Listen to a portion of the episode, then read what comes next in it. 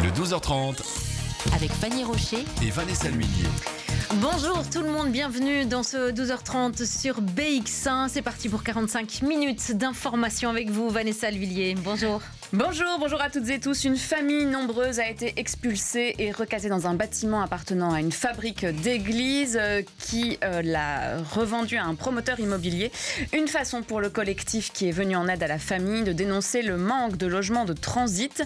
Explication dans quelques minutes. Oui, et au moment où les prix de l'énergie flambent, des communautés d'énergie fleurissent un petit peu partout à Bruxelles. Petit mode d'emploi dans ce journal. Et puis c'est aujourd'hui le coup d'envoi de la semaine la mobilité. Notre invité s'appelle Martin Grandjean et avec lui, nous allons comprendre que circuler est parfois compliqué si on est porteur de handicap, mais il y a des solutions et notamment une nouvelle application. Et à propos euh, de mobilité, le conseil communal d'Anderlecht a été houleux hier soir. Les citoyens sont très critiques envers le plan Good Move. Majorité et opposition se sont crépé le chignon. Reportage dans ce journal. Le 12h30, toute l'info à la mi-journée. Et on ouvre avec euh, cette nouvelle occupation d'une maison vide, et ce pour dénoncer le manque de logements de transit.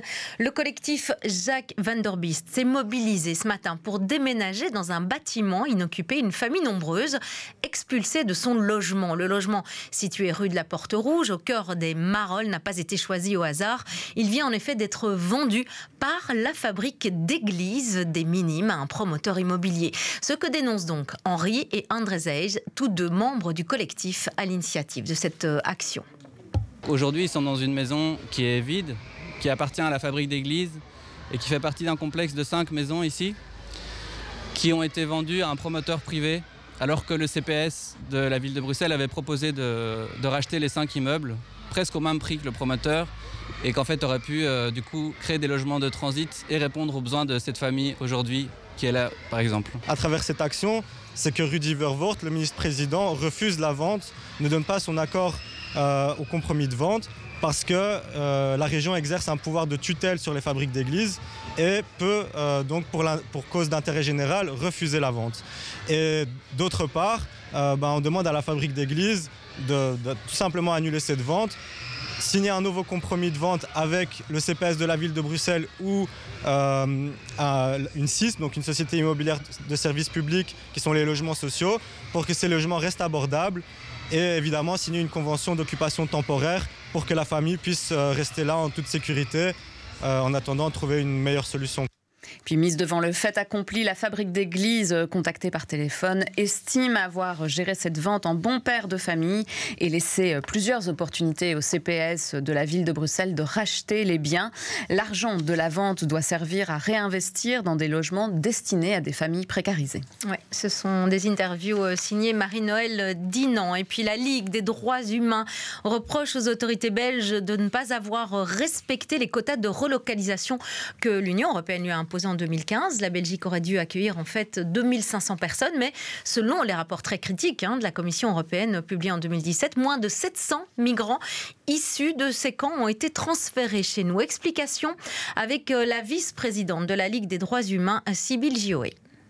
l'État belge sciemment refuse d'exécuter ses obligations internationales en matière de droits humains. On le voit aujourd'hui avec la crise de l'accueil à Bruxelles, où de nombreux demandeurs d'asile ne sont plus accueillis en Belgique, ce qui est totalement illégal du point de vue du droit international des droits humains. Mais on le voit aussi avec la crise des réfugiés syriens en 2015, où il y a eu un afflux massif de réfugiés syriens, et où l'Union européenne a décidé de prendre euh, des mesures de solidarité en répartissant les demandeurs d'asile entre tous les États de l'Union européenne. La Belgique n'a pas respecté son quota et n'a pas pris le nombre de demandeurs d'asile qu'elle avait l'obligation de prendre. Sur les 2400 environ personnes qui devaient être relocalisées en Belgique, l'État belge n'en a euh, relocalisé qu'environ 600, entre 600 et 700. Les demandeurs d'asile se sont alors retrouvés dans des camps en Grèce, sur les îles et également en Italie, et le camp Moria est particulièrement emblématique. Et ces camps sont devenus surpeuplés avec des conditions dramatiques de vie. Par exemple, impossibilité d'avoir une hygiène correcte, difficulté d'accès à l'eau, impossibilité de se nourrir correctement. Mais nous demandons aussi de manière très concrète que l'État belge prenne les réfugiés qu'ils ont laissés sciemment pourrir dans le camp et deuxièmement que l'État belge s'engage à respecter à l'avenir non seulement le droit international des droits humains en ce qui concerne les réfugiés, mais également les décisions de l'Union européenne qui s'imposent à lui en cette matière. La Chambre des mises en accusation de Bruxelles a ordonné ce jeudi la remise en liberté d'Ibrahim Farizi, accusé dans le procès des attentats à Bruxelles. Le procès débute le 10 octobre prochain. La Chambre des mises en accusation avait mercredi pris la même décision concernant son frère, Smaïl. Euh, lui aussi accusé dans le dossier des attentats. Smaïl Farizi avait été interpellé le 7 septembre, tandis que son frère s'est rendu de lui-même à la police le lendemain. Oui, les Farizis sont donc arrivés euh, détenu hein, lundi passé devant la cour d'assises de Bruxelles. La décision de mesure privative équivalente donc à un mandat d'arrêt avait été justifiée par le fait qu'il était à craindre que les deux hommes en liberté provisoire tentent de s'enfuir pour échapper à leur procès. Les deux frères comparaîtront libres au procès des attentats du 22 mars 2016 à Bruxelles. Et à noter que la présidente de la cour d'assises va prononcer son arrêt concernant le maintien ou non des boxes vitrées pour les accusés cet après-midi. Avec la flambée des prix de l'énergie, les communautés d'énergie ont le vent en poupe. À Bruxelles, notamment, les projets se multiplient et sont même encouragés par le gouvernement.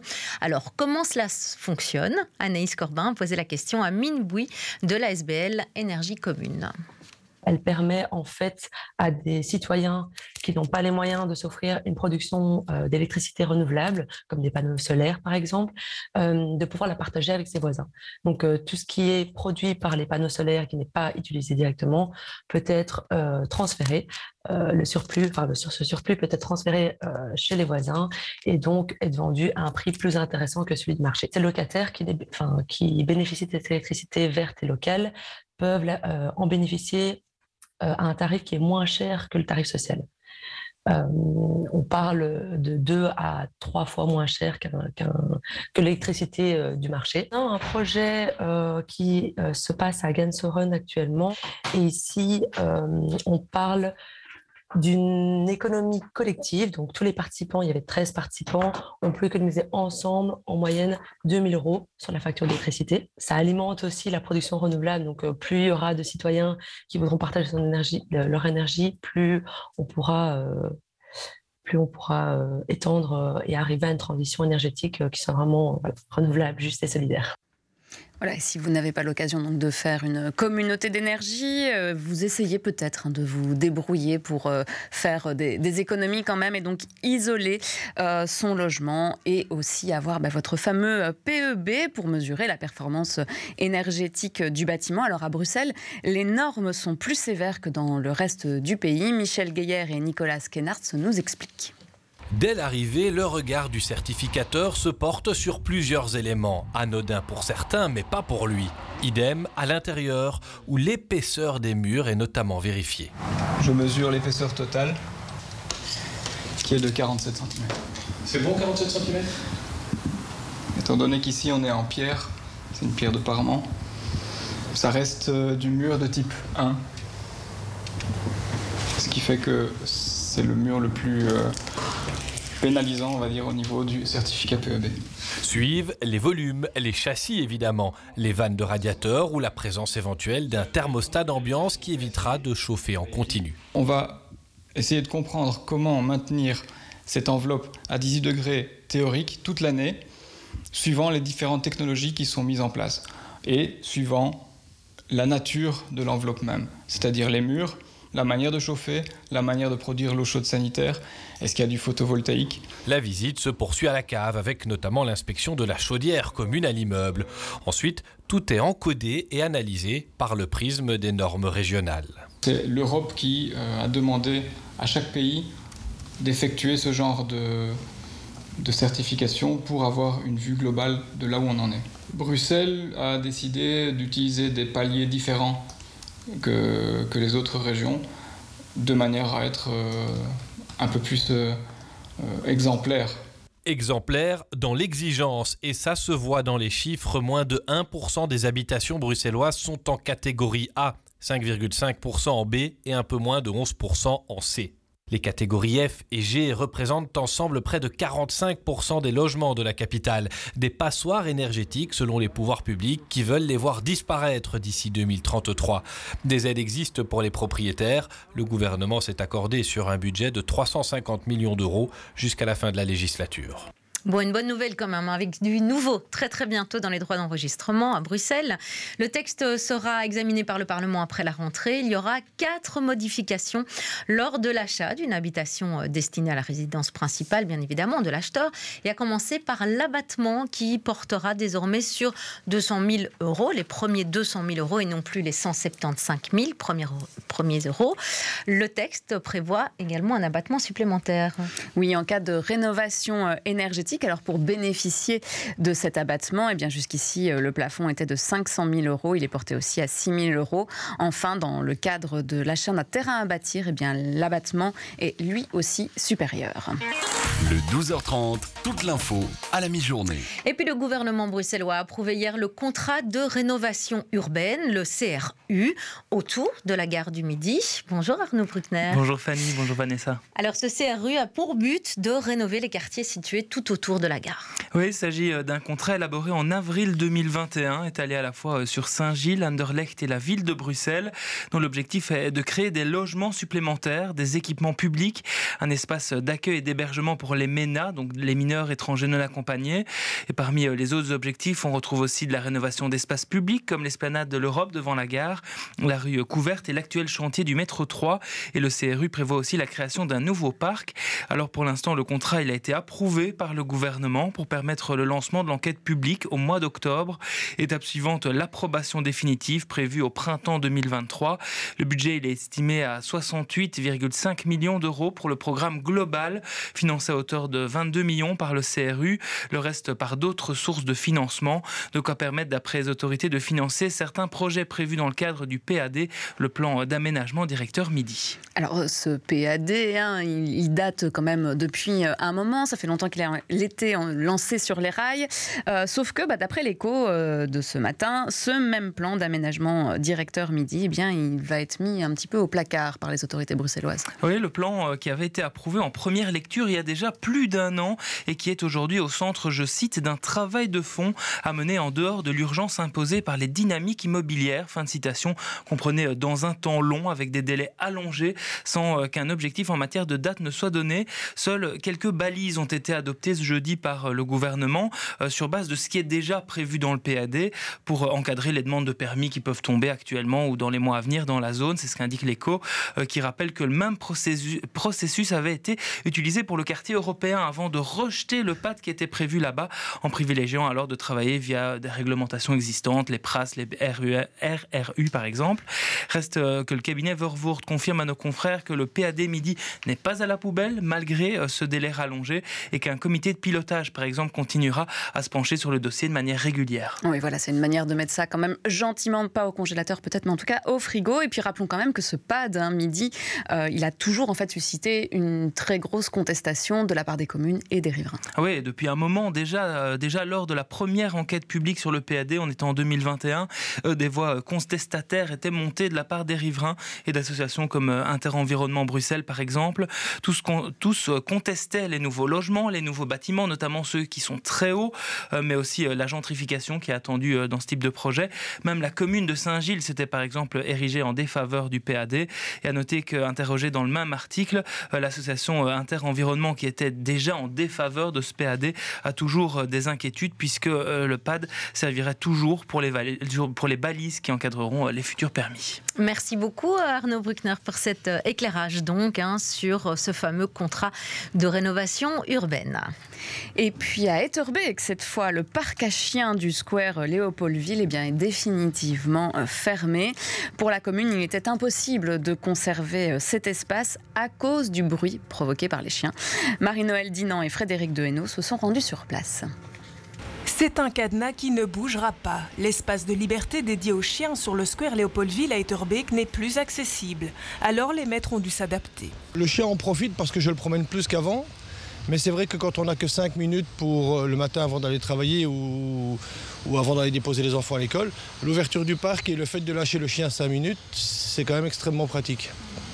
À côté de ça, effectivement, je dois avouer que il y a moins de bruit, effectivement, depuis la fermeture du parc. C'est effectivement une plainte de riverains auprès de Bruxelles Environnement qui est à l'origine de la fermeture du parc à chiens. La difficulté est que vous avez autour de vous ici une sorte d'amphithéâtre romain avec les, bâtiments. Et donc, euh, si on claque dans les mains, ben, vous allez voir qu'il y a une résonance assez importante. Et le bruit monte. Et au plus, paradoxalement, on est haut dans les étages, au plus le bruit se propage. Je n'avais pas prévu évidemment cet élément-là. Euh, on a été saisi il y a quelques mois euh, d'une plainte et d'un constat d'infraction de Bruxelles Environnement qui m'a été adressé, euh, disant voilà, vous avez violé l'ordonnance sur le bruit. Pour tenter de diminuer les nuisances sonores, la commune a limité les horaires d'ouverture et le nombre de chiens dans l'espace, mais les nouvelles mesures sont sans appel. Le bruit dépasse toujours les normes régionales. Depuis lors, ce sont 800 mètres carrés du square qui sont devenus inaccessibles au grand désarroi des promeneurs que tout le monde puisse y aller s'asseoir alors éventuellement. Hein. Je veux dire, c'est ce qu'il y a de mieux parce qu'avant c'était une plaine de jeux pour les jeunes, ça posait problème aussi. Ça a été le parc à chiens, ça pose problème. Donc voilà, moi je me dis autant alors l'ouvrir à tout le monde et qu'on puisse s'installer là aussi. Une proposition parmi d'autres qui peut être soumise aux autorités communales à l'occasion d'un diagnostic marchand, une balade dans le quartier ouverte à tous les habitants. Le rendez-vous est fixé au lundi 19 septembre entre 18 et 20h30. Cette semaine, c'est le retour dans les auditoires, hein, l'université et école supérieure, mais il n'y a pas que les jeunes hein, qui font leur rentrée universitaire. L'université des seniors de l'UC Louvain démarre aussi sa saison académique et quel que soit l'âge, eh bien c'est la joie de se retrouver qui domine. Marie-Noël Dinan et Thibaut Romaine sont rencontrés ces étudiants passionnés.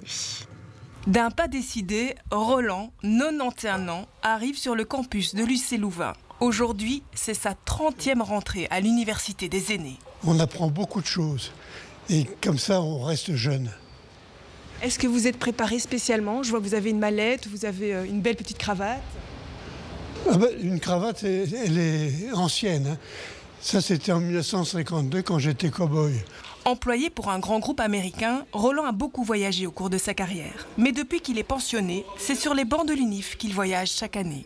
Sur tous les cours de M. Verkotteren, sur euh, tous les pays du monde. Chaque euh, semaine, c'était un pays différent. Est-ce qu'aujourd'hui, à 91 ans, vous avez encore l'impression d'apprendre? Ah Oui, certainement. À l'Université des aînés, plus de 350 formations sont dispensées. Parmi les nouveautés, le latin et la permaculture. Et pas besoin d'avoir fait de hautes études pour s'inscrire. C'est vraiment euh, pour tout âge et tout savoir, donc on est vraiment ouvert à tous et c'est des formations non diplômantes, donc ça c'est important de le dire. Donc le but c'est vraiment d'apprendre en s'amusant. Pas d'examen donc au programme, mais de belles rencontres et parfois même des retrouvailles. On, ne s'est plus vu depuis 50 ans.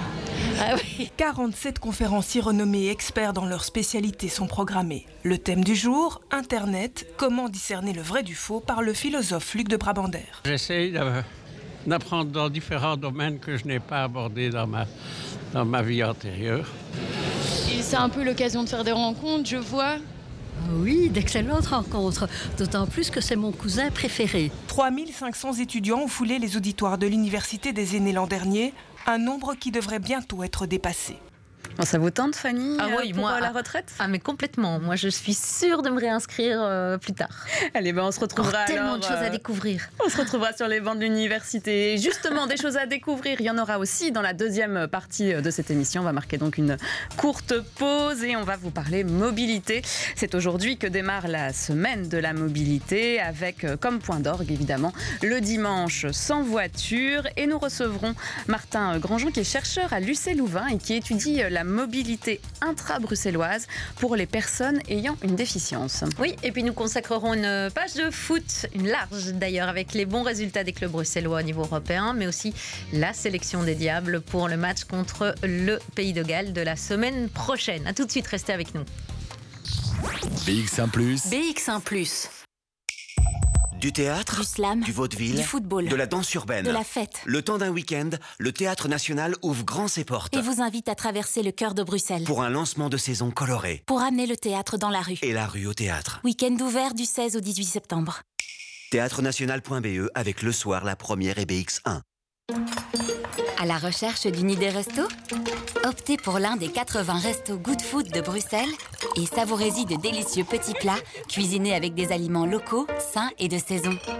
N'hésitez plus, il y en a pour tous les goûts et pour tous les budgets. Pour découvrir la liste des restos labellisés Good Food et l'adresse de vos prochains bonheurs gourmands, rendez-vous sur goodfood.brussels. Goodfood.brussels, une initiative de Bruxelles Environnement.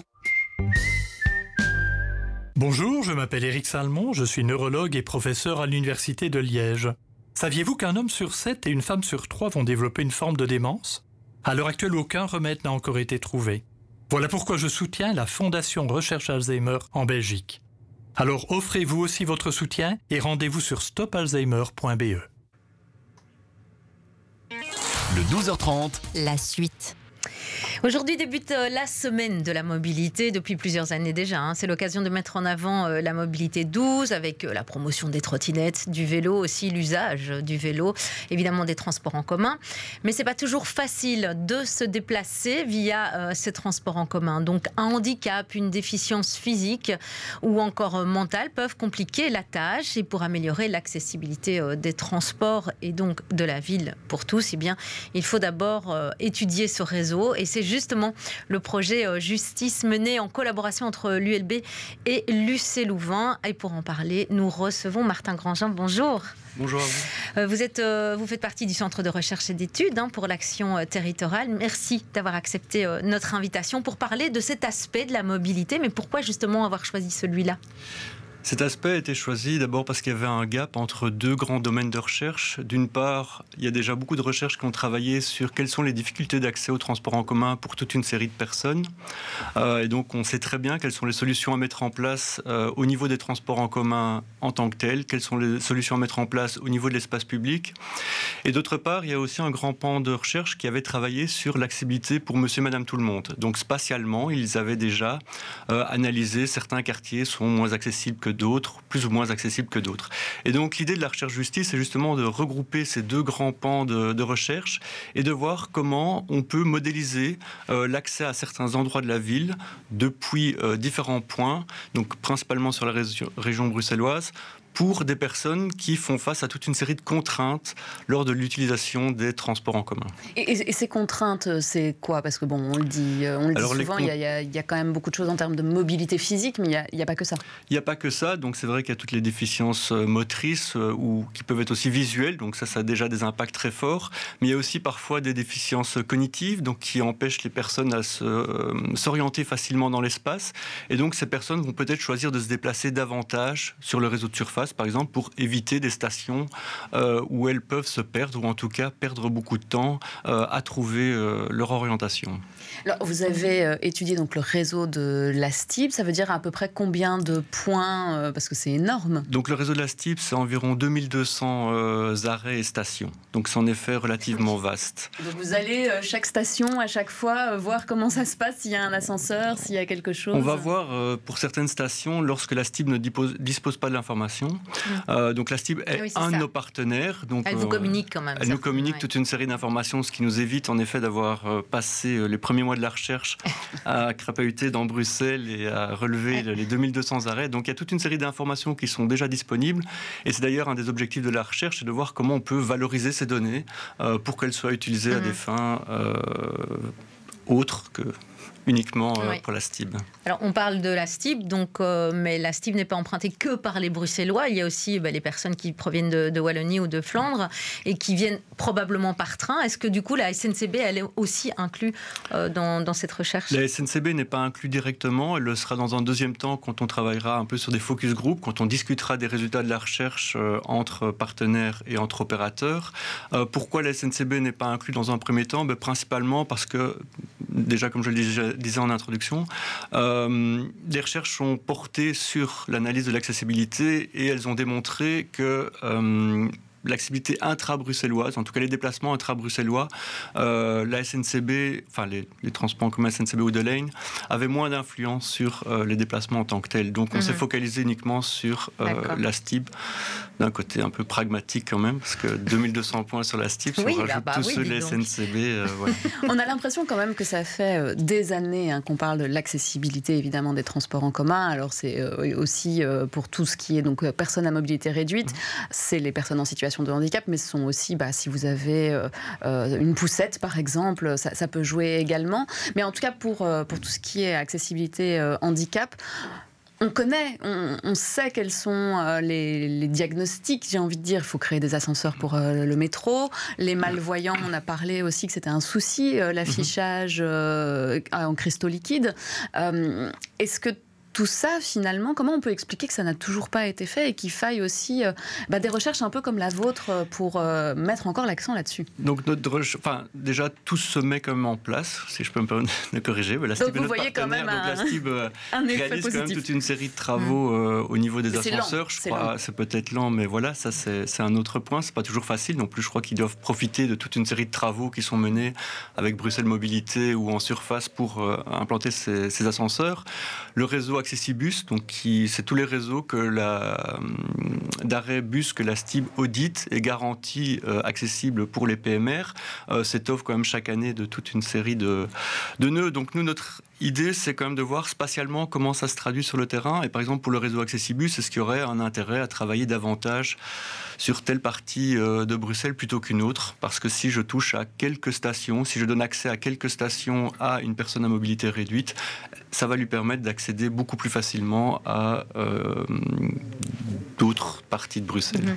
Mhm votre recherche, elle dure jusqu'en 2024, je pense. Euh, est-ce qu'à ce stade-ci, justement, vous pouvez dire déjà euh, s'il y a des quartiers où c'est vraiment très compliqué ou euh, quel est le temps de parcours moyen, de combien de temps, en tout cas, il est allongé pour une personne qui souffre de déficience? À ce stade-ci, nous n'en sommes pas encore à pouvoir proposer des résultats aussi concrets. On a déjà réussi à modéliser ben, l'accessibilité pour monsieur, madame, tout le monde à partir des 2200 points de la STIP vers 15 lieux, je dirais, emblématiques sur la région bruxelloise on a sorti les premiers résultats pour toute une série de contraintes, euh, mais nous devons encore calibrer le modèle. Et ça, ça nécessite d'avoir un retour vers les usagers qui vont pouvoir nous dire ce que le modèle sort comme résultat est crédible ou ne l'est pas du tout. Euh, je prendrai comme exemple le fait que quand vous utilisez Google Maps, il peut vous proposer des trajets à pied, en vélo. Mhm. Ce n'est pas spécifiquement ce que vous utilisez. Donc nous devons comprendre un peu mieux pourquoi le modèle nous propose euh, tel et tel itinéraire et si cela est valable ou non. Et donc avec vos résultats, après, vous parlez de Google, on pourrait imaginer une application ou euh, une fonction supplémentaire dans, dans, Google en mettant, mais voilà, le type de déficience peut-être qu'on peut avoir et qu'il nous propose un chemin qui soit le meilleur Tout à fait, c'est un peu euh, c'est l'idée. Euh, c'est pas nous qui allons développer le modèle. Euh, Innoviris nous finance vraiment comme un projet de recherche, donc on mm. n'a pas à développer une application en tant que telle, mais l'idée comme de pouvoir déposer les premiers éléments ou les bases en tout cas pour pouvoir par la suite si un autre sujet de recherche avec une, une, application plus concrète qui doit voir le jour, puisse s'en saisir pour développer typiquement ce type d'application qui manque cruellement à l'heure actuelle. Ouais c'est une excellente idée, mais est-ce qu'à terme, euh, ce, réseau sera accessible à tout un chacun, vous croyez? C'est une volonté, mais... Et combien de temps, Est-ce que Vous pouvez faire des projections déjà par rapport à cette étude, à une application Je ne peux pas me projeter là-dedans, euh, mais en tout cas, l'idée de la recherche est clairement pouvoir fournir toute une série de recommandations et euh, de pouvoir voir avec la STIB et différents partenaires quels sont en tout cas les endroits où agir en priorité. Mm. Donc, on n'est peut-être pas obligé d'avoir partout euh, une justice, je dirais, une, une égalité parfaite sur toute la ville, mais sans doute une équité qui est bien nécessaire. Merci euh, d'être venu nous parler de ce projet Justice donc, hein, mené en collaboration entre l'ULB et l'UC Louvain. Euh, merci Martin Grandjean, c'est un plaisir, Avec de vous recevoir dans, dans ce studio. Et merci pour l'invitation. Merci à vous. Et puis, euh, bah, on, vous l'a dit, hein, c'est le lancement en fait de la semaine de la mobilité. Il va y avoir plein de choses qui vont se passer pendant cette semaine.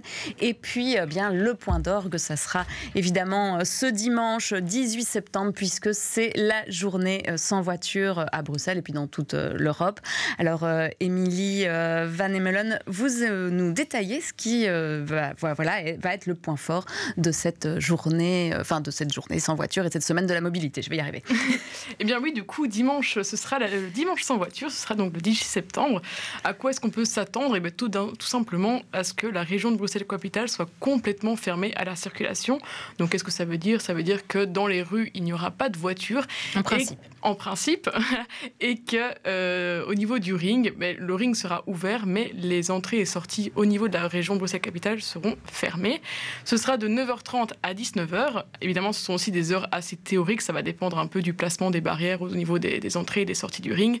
Donc, ça ne servira à rien d'être à 19h pile à l'entrée du ring, parce qu'à mon avis, ben, ce ne sera pas possible d'en sortir. Donc, euh, voilà. Et quelques bouchons aussi, certainement. Toujours. Hein. Et puis, on disait, ben, euh, il y a quand même a priori des voitures qui pourront être présentes. Il y aura quand même quelques exceptions. Exactement. Il y aura notamment les taxis, les services de secours, évidemment, les personnes euh, handicapées disposant de la carte, les personnes disposant d'une dérogation. Maintenant, il est trop tard pour la recevoir. C'était jusqu'au 9 septembre, donc voilà.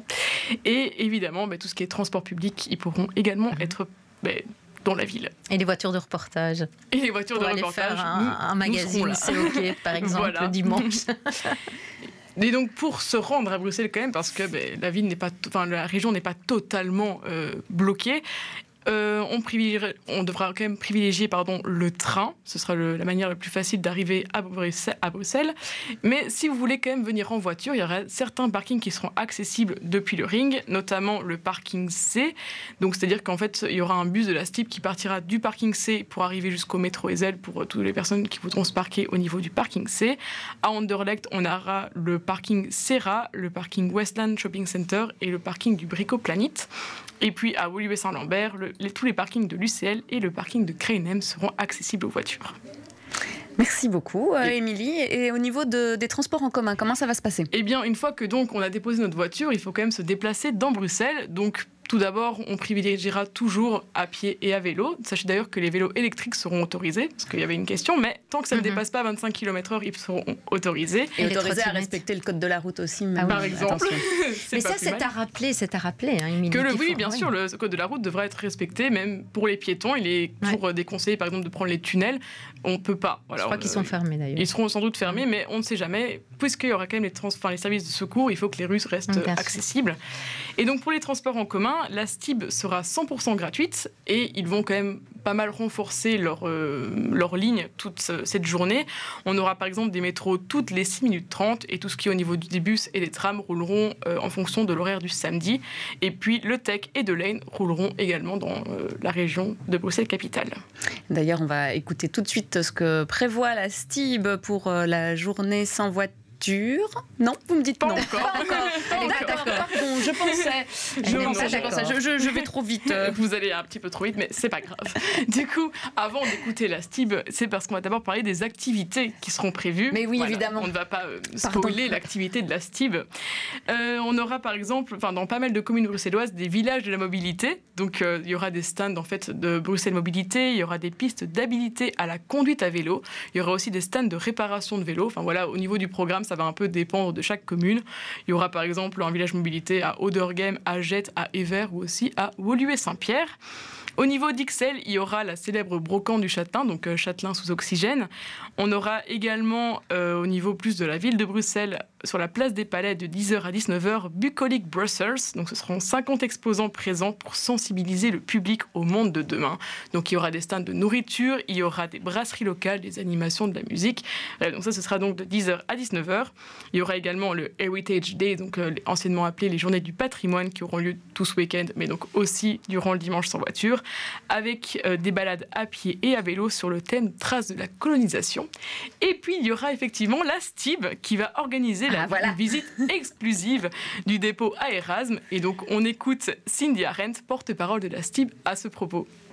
Le dépôt de métro Erasme sera ouvert à tous. Donc c'est l'occasion de découvrir le dernier métro, euh, le dernier dépôt de métro de la STI, de voir un petit peu comment ça fonctionne, de voir comment on entretient les rames, comment elles sont remisées, de voir un petit peu le personnel, comment ça fonctionne, de pouvoir monter dans des rames aussi, vraiment de voir les coulisses d'un dépôt de métro, ce que les gens généralement ne peuvent pas voir. Et donc, ces journées portes ouvertes auront lieu de 10h à 16h au dépôt à Erasme. Merci beaucoup, Émilie, Ben, euh, de vous. nous avoir détaillé cette belle journée en perspective qu'on espère sous le soleil. C'est Bah pas oui, gagné, mais c'est pas gagné, oui, mais Bon, on regardez, il y en a du soleil On pour croise les l'instant. doigts, on On, croise a les annoncé de la pluie. Vous avez raison, on croise les doigts. Le 12h30. La polémique du jour. Et la polémique du jour, elle se passait à Anderlecht, enfin plutôt euh, hier soir. Il y avait de l'ambiance lors du conseil communal. Euh, la séance a commencé avec trois dossiers euh, mobilité, dont le plan Good Move euh, de Kuregem. Et puis tout cela donc a tourné euh, au vinaigre. Retour sur les faits avec euh, Michel Guéyer et Nicolas Kenartz. Cet habitant est excédé. Il ne veut plus du plan Good Move et des déviations dans son quartier. Alors il renvoie à l'expéditeur, c'est-à-dire à son bourgmestre, les panneaux routiers. S'ensuit un bref échange à sens unique. C'est pas possible moi je dois faire 30 minutes pour faire 1 km pour. Hier déjà, la question s'invitait au conseil communal à l'occasion d'une interpellation citoyenne et la tension était à l'image du public, réelle et importante. Ce n'est pas comme ça que fonctionne une démocratie. Et j'ose, et j'ose, et j'ose le terme, et j'ose le terme, et j'ose le terme, une démocratie. Un conseiller de la majorité s'emporte, frappe dans un sac et brise un verre. Le ton monte durant plus d'une heure à propos de la procédure qui n'est pas respectée. La majorité tente de déposer une motion. L'opposition dénonce un non-respect des règles. C'est pas possible. C'est pas possible. C'est de la tricherie. C'est de la dissimulation. C'est antidémocratique. Nous ne nous participerons plus aux travaux. Le chaos se généralise et la séance est finalement suspendue. La commune reconnaît qu'il y a des problèmes et promet d'évaluer le plan Good Move de Kuregem dans trois mois, sans convaincre les adversaires qui réclament une suspension, voire la suppression pure et simple de ce plan qui veut apaiser le quartier en déviant le trafic de transit. Bon, en tout cas, ce qu'on peut dire, c'est que ça n'a pas du tout, mais alors pas du tout apaisé le conseil communal. Ça, c'était, c'est assez évident. On parlait d'ambiance, c'était un euphémisme. hein. Oui, Waouh. ça. Ça, c'est sûr. On reste dans la mobilité? On reste dans la mobilité. Qu'est-ce oui. que vous en pensez? On reste dans la mobilité avec euh, Jean-Christophe Pezès, puisque ce dimanche, c'est bien bonjour Jean-Christophe. Bonjour, bonjour.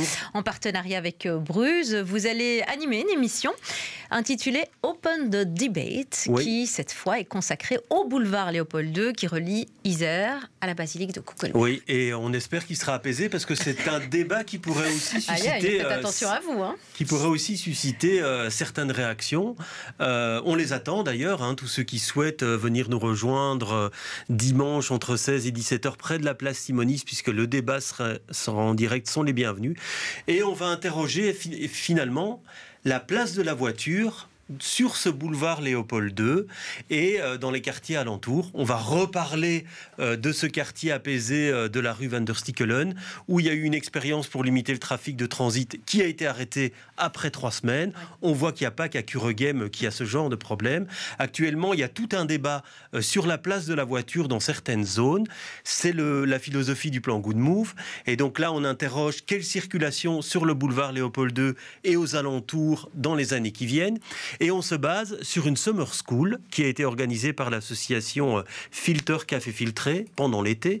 Une summer school qui a été consacrée, qui a permis à des jeunes architectes et urbanistes de se pencher sur le boulevard et d'imaginer son futur. Alors ils ont choisi euh, d'être plutôt... euh, une réflexion un peu radicale, parce que Mm. regardez et entendez euh, ce que ça donne après réflexion, c'est la transformation euh, d'une grande partie du boulevard euh, Léopold II en Ramblas. Je vous propose de voir ce reportage. Et si l'on passait de ça à ça? Un boulevard Léopold II en mode Rambla barcelonaise, avec une partie centrale devenue oasis de verdure, offrant calme et détente. Cette métamorphose, c'est le fruit de la Summer School, organisée par l'association Filter Café Filtré. Une semaine de cogitation de jeunes urbanistes et d'architectes pour réinventer cet espace. Une idée qui part d'une étude de terrain et d'une constatation. Sur les 45 mètres de largeur du boulevard, à certains endroits, 80% de l'espace est dédié au transport. 6 bandes de circulation et 6 réservées au parking. Beaucoup trop selon les auteurs de ce projet alternatif. Eux ne conservent que la desserte locale, suppriment les entrées et sorties de tunnels sur le boulevard et la majeure partie des 400 places de parking. Mais ils assurent qu'il existe des alternatives pour les riverains motorisés. Alors Utopie, ce boulevard revu et corrigé, Ah, Utopie. Utopie, Grande utopie. question. Oui, c'est le débat. C'est le débat, effectivement. Alors, eux assument. hein. Ils, ils disent. On a décidé d'être radical. Ça permet vraiment d'ouvrir le débat, de s'interroger euh, sur la place de ce boulevard. Et la réflexion, c'est de dire, ben voilà, il y a eu euh, une rénovation euh, très onéreuse des tunnels en dessous. Il y a quatre bandes de circulation déjà en dessous. Il y a les transports en commun qui sont en dessous également. Est-ce qu'il faut garder ce volume de circulation euh, sur le boulevard? C'est vraiment un débat parce qu'en même temps, euh, certains vont dire il y a des commerces qui ont besoin d'être livrés là-bas. Est-ce que c'est compatible? Il y a beaucoup de fonctions différentes sur cette zone. Est-ce que ça ne va pas susciter des réactions euh, comme celles qu'on vient de voir euh, à Kuregem? Puisque effectivement, quelques, à quelques centaines de mètres de là, rue Van der Stickelen, il y avait une volonté d'apaiser un quartier et l'opération qui devait durer trois mois a été arrêtée après trois semaines à cause de réactions des habitants et de commerçants qui euh, voyaient leur activité euh, paralysée ou en tout cas en partie paralysée. Donc on voit que c'est un débat urbain euh, qui concentre plusieurs zones de Bruxelles. Ça se pose à plusieurs endroits. La philosophie du plan Good Move qui est de dire on va apaiser les quartiers, on va remettre la circulation sur les grands axes. Sur les grands axes, est-ce que c'est la bonne formule On voit que ça suscite beaucoup de débats. Eh bien, nous, on l'ouvrira euh, dimanche entre 16 et 17 heures avec Bruce, près de la place Simonis, Ah, en direct. place, en Et c'est l'heure de la journée sans voiture, ça Ouais. tombe très bien. Et on peut vous rejoindre donc, hein, si j'ai bien compris. Exactement. Eh bien, rendez-vous euh, à tous nos Bruxellois hein, qui voudraient participer au, au débat. Merci beaucoup. Merci à vous. Allez, on va parler euh, foot maintenant, euh, avec notamment bah, la Coupe du Monde au Qatar. hein. Elle n'a pas euh, débuté, qu'elle fait déjà beaucoup parler d'elle. Plusieurs cafés bruxellois ont d'ailleurs décidé de la boycotter et de ne pas diffuser les matchs, une manière donc de protester, que nous expliquent Ameline Delvaux et Yannick Van Gatsbeek. Boycotter la Coupe du Monde ou regarder les matchs, la question divise. Euh, le football n'a n'a rien à voir avec tout ce qui est politique, etc. Sincèrement, ça serait vraiment chouette en fait de, de, de boycotter parce que ce qui se passe là, c'est c'est horrible en fait. Vous allez regarder ou pas? Bah regardez, écoutez, pour être honnête, bah oui, il y a le Maroc qui joue dedans euh, dans la coupe, du coup, bah je vais regarder. Le Qatar suscite les critiques, infrastructure en plein désert sous clim, non-respect des droits de l'homme, mauvais traitement des travailleurs sur les chantiers de stade. La liste s'allonge de jour en jour. Alors dans cet établissement, on a tranché, pas question de diffuser les matchs. Raisons sociales, raisons euh, éthiques, euh, raisons écologiques. Euh, voilà, je ne sais pas si c'est vraiment la peine de les, de les développer. Je pense qu'on en parle beaucoup dans les médias ces derniers temps. Donc euh, voilà, pour nous, c'était trop. On ne pouvait plus, en, en- en âme et conscience, euh, participer, enfin en tout cas, euh, faire du commerce en, en profitant de, de cet événement. Quoi. Mais c'est loin d'être la majorité. Beaucoup d'établissements, par contre, nous confient hors caméra avoir besoin de renflouer les caisses pour pouvoir payer les factures énergétiques. Et se passer de la Coupe du Monde est une énorme perte financière. Il y a un moment où les valeurs euh, passent avant le, avant le profit. ouais. C'est parfait. C'est vraiment euh, c'est un bel acte. Parce que c'est montrer à quel point bah, l'argent, ce n'est que de l'argent et que les valeurs sont beaucoup plus importantes, que l'humain est plus important. Sur les réseaux sociaux aussi, ce geste hautement symbolique a fait pas mal réagir. Les messages de soutien se sont multipliés. Énormément, énormément de messages de soutien, de gens qui nous disent qu'ils vont venir boire des coups euh, les soirs de match. Alors face à ce débat, d'autres cafés nous ont avoué à demi-mot ne pas savoir quoi faire. Ils ont deux mois pour trancher. Allez, on reste en foot, en Europa League, euh, avec cette excellente nouvelle pour les unionistes. Saint-Gilles s'est imposé 3-2 face à Malmö, remportant du coup 3 points. Et grâce à cette deuxième victoire consécutive, eh bien, les troupes de Carole Gerhardt signent un inespéré 6 sur 6 et s'affirment désormais comme un groupe capable de rivaliser avec les plus grands en Europe. Autre club bruxellois, Anderlecht, qui ramène un point de son déplacement après un partage 0-0 face au club roumain du FCSB. Et puis la sélection de Roberto Martinez a été euh, dévoilé il y a quelques minutes au siège de l'Union belge à Tubize. Le défenseur Zeno de Bast d'Anderlecht, 18 ans, est le seul nouveau venu pour les deux dernières rencontres des Diables Rouges en Ligue des Nations contre le Pays de Galles d'abord à Bruxelles le 22 septembre et ensuite aux Pays-Bas à Amsterdam le 25 septembre. Le 12h30, le rendez-vous du jour. Ce soir, on va dresser le portrait d'Apolline Franken, qui est à l'origine des journées du mat patrimoine. Et c'est vous, Cyprien Audemont, qui l'avez rencontré. Exactement, elle a 28 euh, ans, elle est euh, architecte et enfin en ce moment elle travaille surtout pour organiser les journées du matrimoine. Alors le matrimoine, c'est ce bien matériel ou immatériel ayant une importance artistique ou historique héritée des femmes, femmes au pluriel ou minorité de genre. En tout cas, c'est comme ça qu'elles le décrivent sur euh, leur site internet. Si les journées du patrimoine se passent toujours le troisième week-end de septembre, c'est là, ça arrive, c'est mhm. dès demain. Les journées du matrimoine, depuis quelques années, depuis quatre ans. Ça se passe le week-end euh, d'après. Et euh, depuis cette année, il y a une programmation, euh, une biprogrammation entre les deux. Donc on sent qu'il y a un intérêt commun. Et Apolline Wranken, via son association L'architecture qui dégenre et les journées du matrimoine, fait d'ailleurs partie du comité scientifique qui propose, qui va vérifier ce qui va se passer pendant les journées du patrimoine. Donc elle a une vraie implication là-dedans. On a voulu la suivre, on a été à sa rencontre